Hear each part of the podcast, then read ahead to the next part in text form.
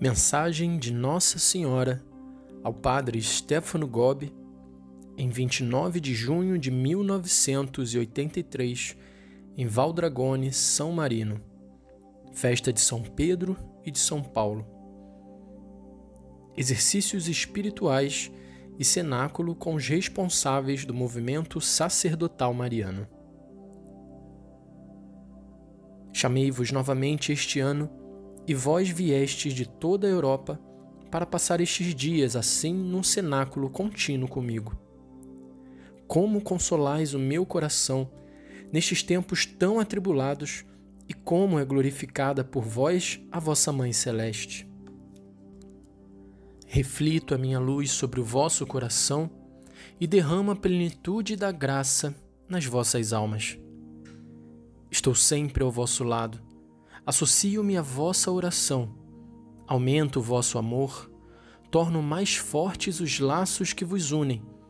Alegro-me ao ver-vos tão pequeninos e dóceis, prontos a compreender-vos mutuamente, a ajudar-vos a caminhar de juntos no difícil caminho da consagração que me fizestes.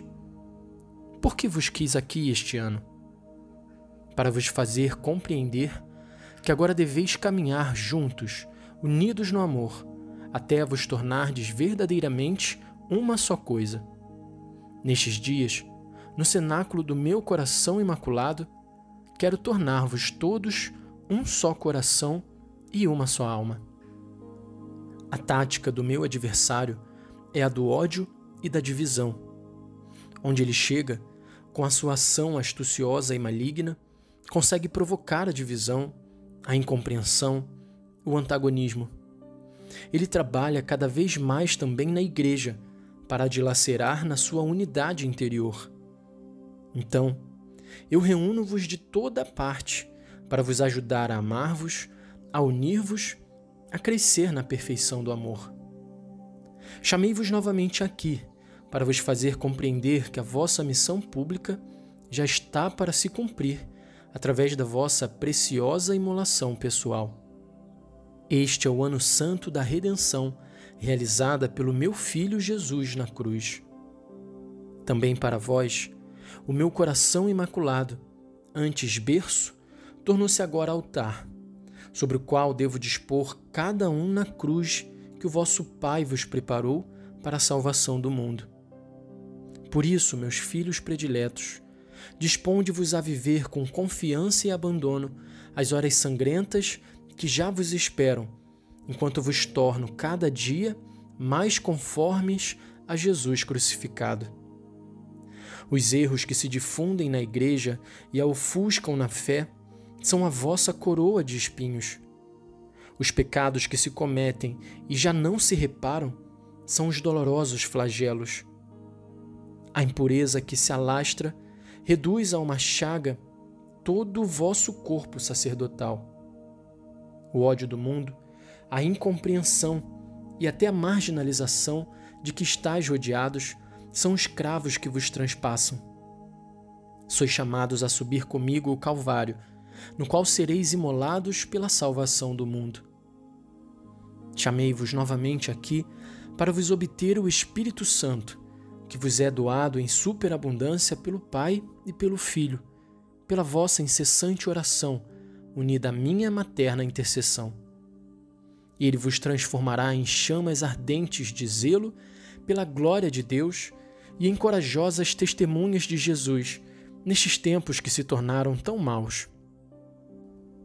A luta entre a vossa Mãe Celeste e o seu adversário já entrou na fase decisiva.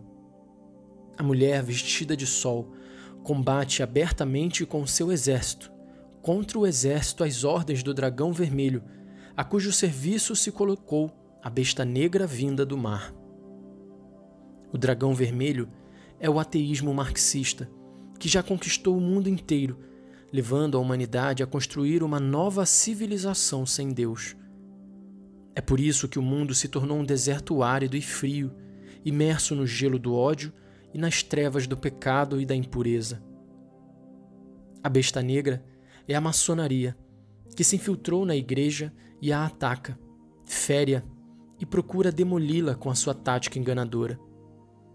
O seu espírito difunde-se por toda parte como uma nuvem tóxica e leva à paralisia da fé, apaga o ardor apostólico e leva a afastar-se cada vez mais de Jesus e do seu Evangelho. Chegou o tempo de combater com coragem, apóstolos destes últimos tempos, as ordens de vossa celeste comandante. A divisão, eu quero responder por meio de vós, reforçando a comunhão e o amor que vos une até vos tornar uma só coisa.